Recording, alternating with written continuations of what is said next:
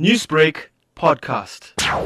I can confirm that three people, including two women, aged 27 and 40, as well as a 50-year-old man, have been arrested in connection with the kidnapping of Lee de Jager. Lee was kidnapped on Monday morning as she was being dropped off by her mother at her primary school in the Vanderbijlpark area. Investigators from the Family Violence, Child Protection, Sexual Offences Unit, as well as Crime Intelligence, worked tirelessly since Monday, which, of course, I must say, led to Lee being released by her kidnappers. And then they continued with the investigations. And during last night and early hours of this morning, were able to confront these suspects at their houses and uh, arrested them. All three suspects are currently in police custody, and they're expected to appear in the Vanderbijlpark Magistrates Court no later than close of business tomorrow. Brigadier, is there a possibility of more arrests being made? Yes, indeed. We cannot rule out the possibility of more suspects being arrested. According to our investigations, we do believe that it was more people than the three that were involved in kidnapping of Amy Lee. So we can't rule out the possibility of further arrests being made.